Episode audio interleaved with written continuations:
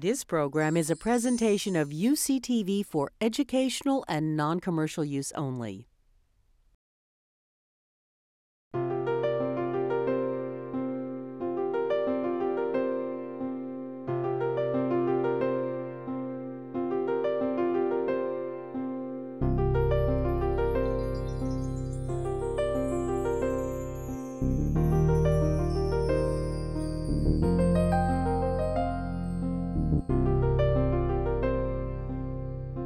So I'm going to uh, present actually a, a working uh, model about how reward circuitry plasticity might explain uh, the development of obesity.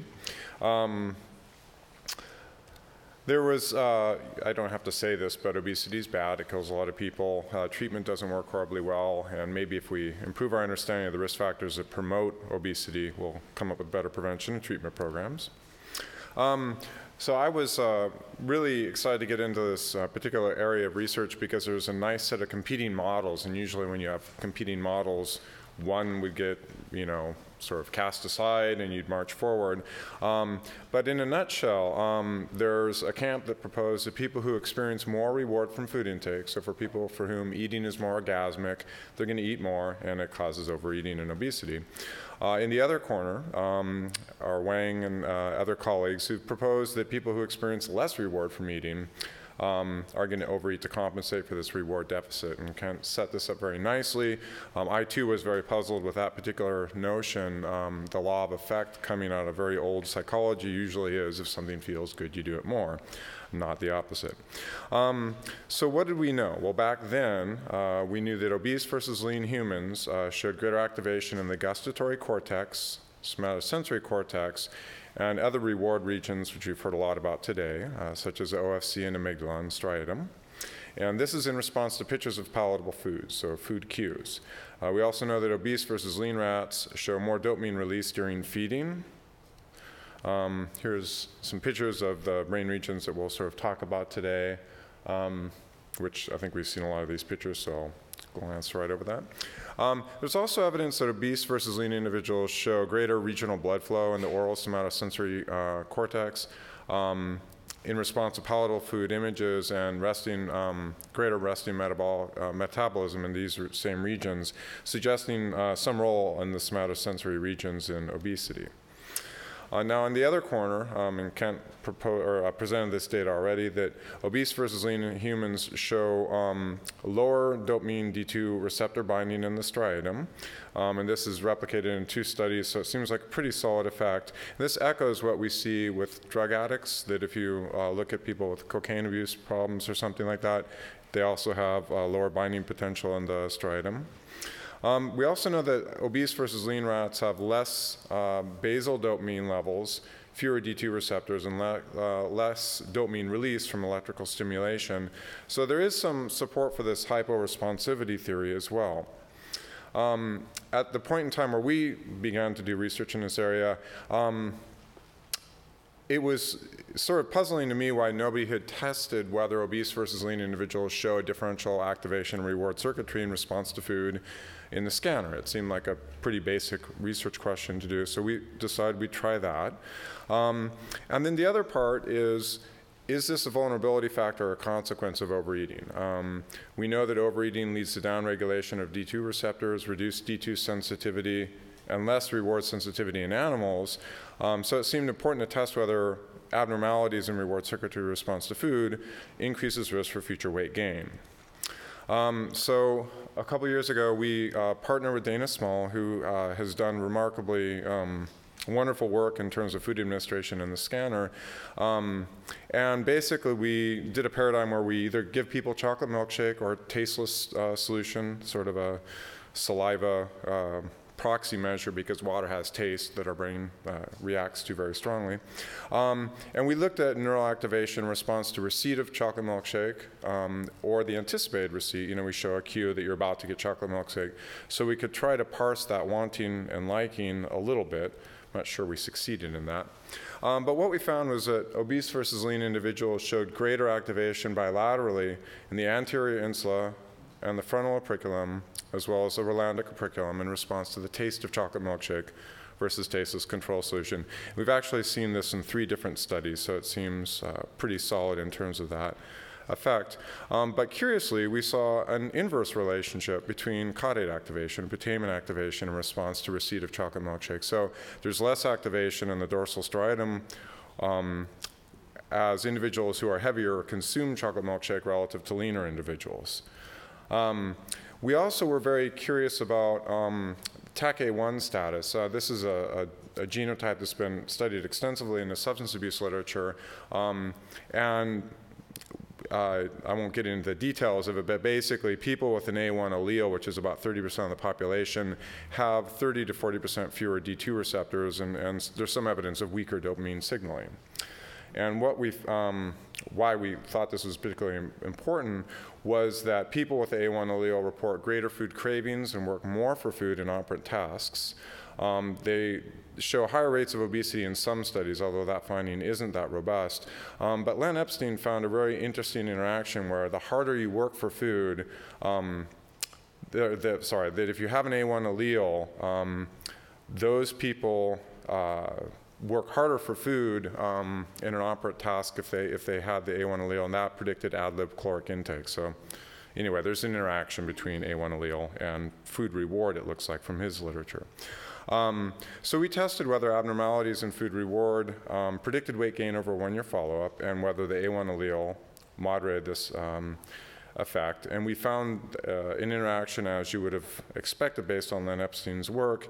And in uh, a nutshell, for individuals who showed a blunted response to milkshake receipt in this, the putamen or uh, caudate, gained the most amount of weight um, if they had the A1 allele. And it actually appeared like it's opposite for those with the A2, A2 allele, um, and that the greatest weight gain occurred for the people who showed the most response uh, in these brain regions. Um, so this was sort of a curious uh, complexity in terms of moderation really changing the main effects. And if you think about what the main effects would look like without regard to A1 allele status, it'd be pretty much no relationship. So it's pretty important to moderate or look at the moderating effects of A1 allele status.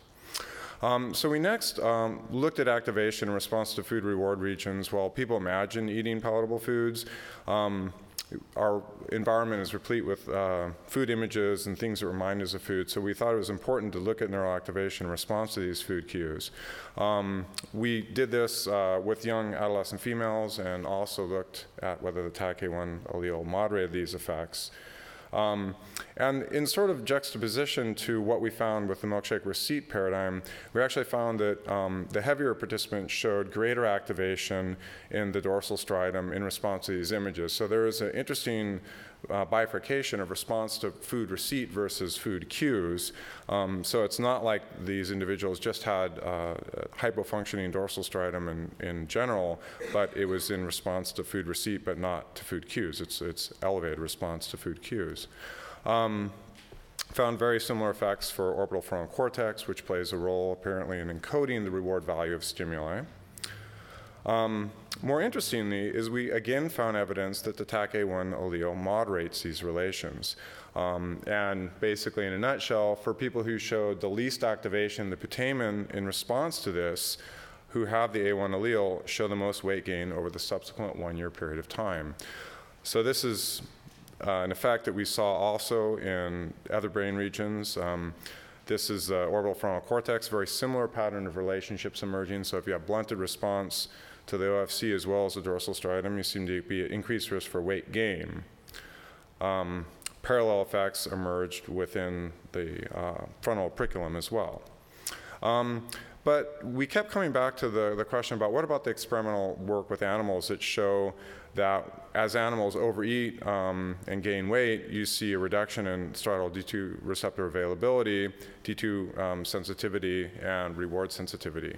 Um, seems to suggest that overeating contributes to blunted striatal response to food. Um, so we looked at that, and this just happened to fall out of a study that we had done for another purpose. But we had uh, 26 young women that did uh, the, the milkshake reward paradigm at baseline and then six months later. And it gave us an opportunity to look at whether there was a reduction in striatal response to food receipt for those who gained weight versus those who um, remained weight stable or lost weight.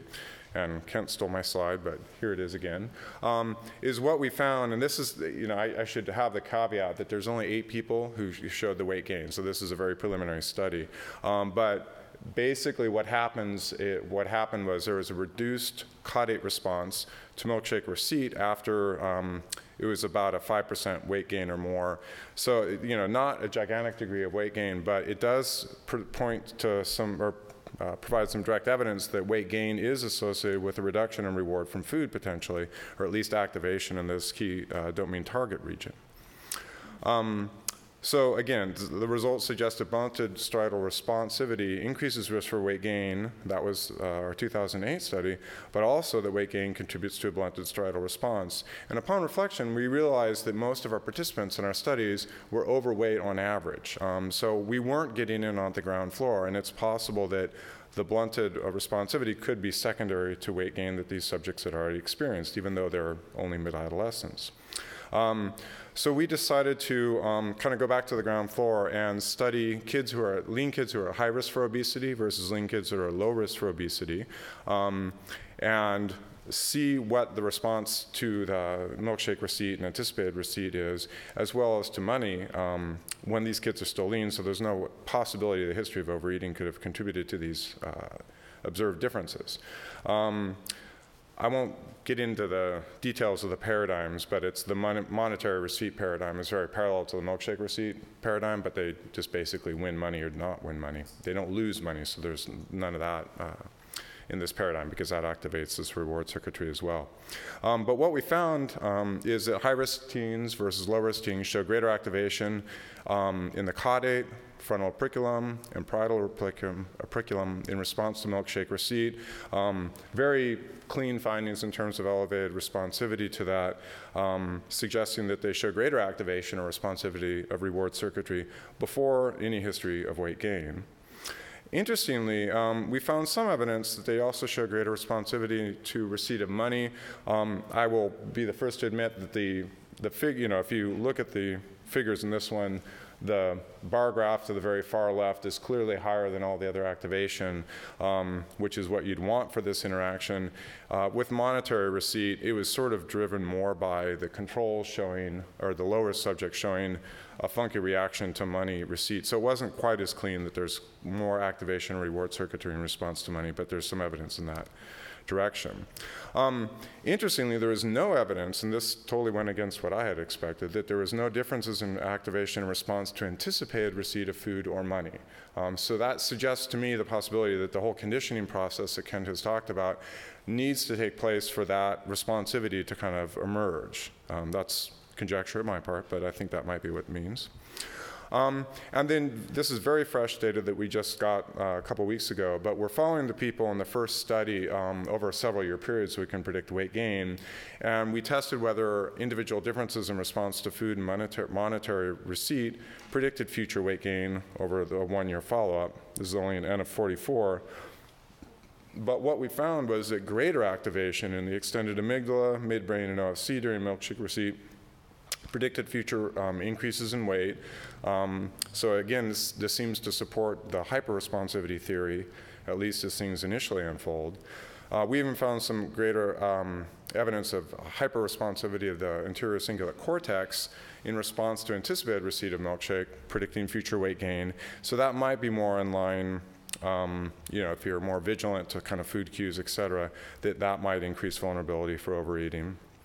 Um, so now I'm going to try to tie all this together, and this is sort of complex, so bear with me. But what we found was that obese versus lean individuals show greater Rolandic operculum and temporal operculum response to food intake in three studies. Um, this finding emerged for obese youth and for youth at risk for obesity, and it seems to align with some evidence of differential somatosensory activation in um, overweight individuals to suggest hyperresponsivity of somatosensory regions um, that that might increase risk for obesity. And somatosensory regions are good at encoding the fat content of food, um, not the sweet taste, so it doesn't quite align with the uh, theme of the symposium, but it uh, is interesting nonetheless.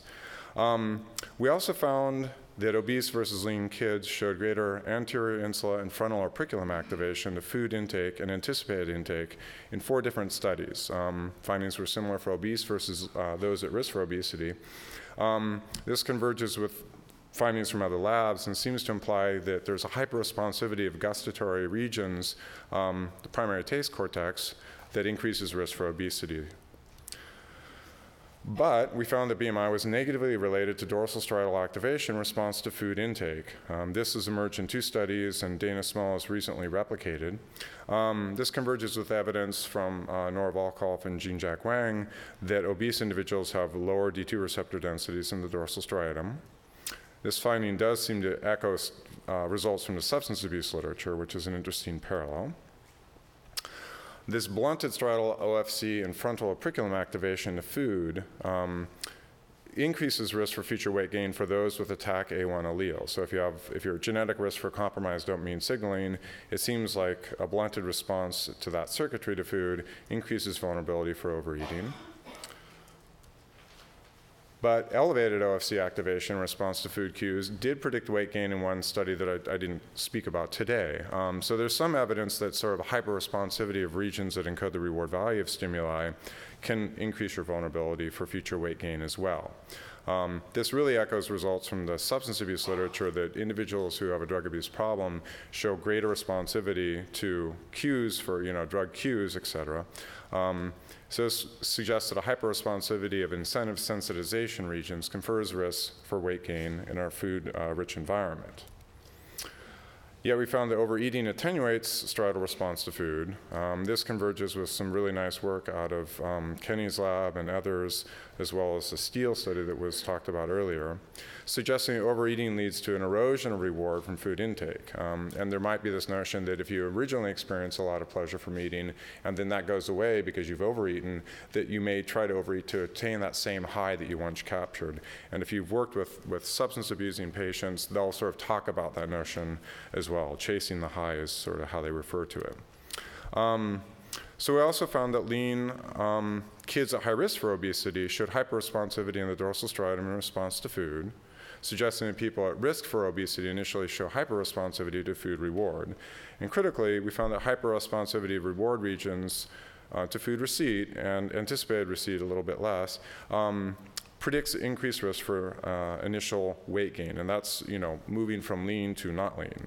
Um, the food reward hyperresponsivity coupled with hyperresponsivity of somatosensory regions seems to be important, though. It's not just hyperresponsivity reward circuitry, but there was a, a role played by the somatosensory regions.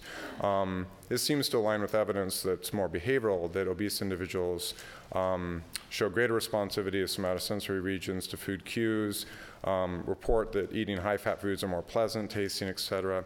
And this may explain the specificity because a hyper-responsive reward circuitry has been implicated for drug abuse, alcohol abuse, and other repetitive behaviors such as uh, you know, gambling or sex, uh, hypersexuality.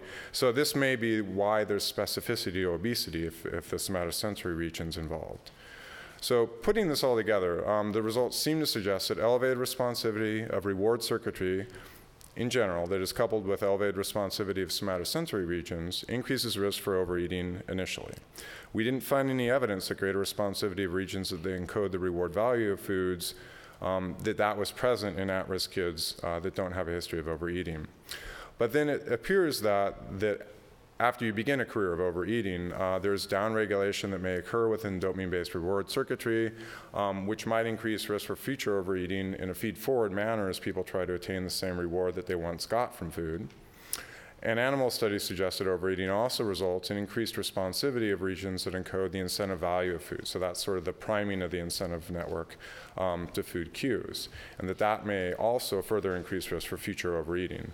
So taking it together, um, it's sort of a, a, dual phase model that there's the processes that get you to begin a career of overeating cause neuroplasticity or changes in reward circuitry um, that then serve to maintain overeating. Um, so anyway, this is a working model. Paul Kenny, uh, in a recent paper in um, Neuron, proposed a very similar model, and it's a, it's a wonderful review paper if you haven't read it. Um, Future directions, well, I think it'll be very important to test this full dynamic vulnerability model, um, wherein the initial vulnerability factors are qual- qualitatively different from the factors that might maintain overeating. Um, and this is going to require probably multi-panel fMRI studies um, that nobody's done before, and I'm not entirely sure it'll work, but I think it's worth trying. Um, and it'll also be important to in- investigate interventions that may correct hypo or hyper-responsivity of these reward regions um, to try to ameliorate obesity or prevent obesity. Um, and I think it would provide a vital experimental test of whether we're on the right track with some of these theories. Um, so I want to thank all the people in my lab that has made this happen and field questions.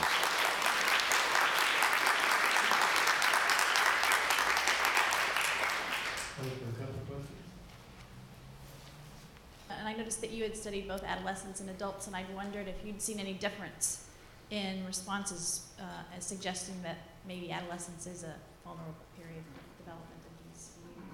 Yeah, I, I, I wish we had, we can't really scan kids that are too young, so we're sort of hamstrung in our ability to, to look at a full, broad swath. Um, but I think it's, uh, it, it's a very interesting notion, and certainly as kids enter middle school and have more uh, elective control over their eating behaviors, it seems like a very wise uh, time. It, you know, be good to look at that, as well as um, there's a lot of evidence that our prefrontal regions, which um, there's some evidence that they can dampen down our reward circuitry, that they don't really fully come online until kind of you know, in young adulthood. So that would be important to kind of look at developmental changes in that as well.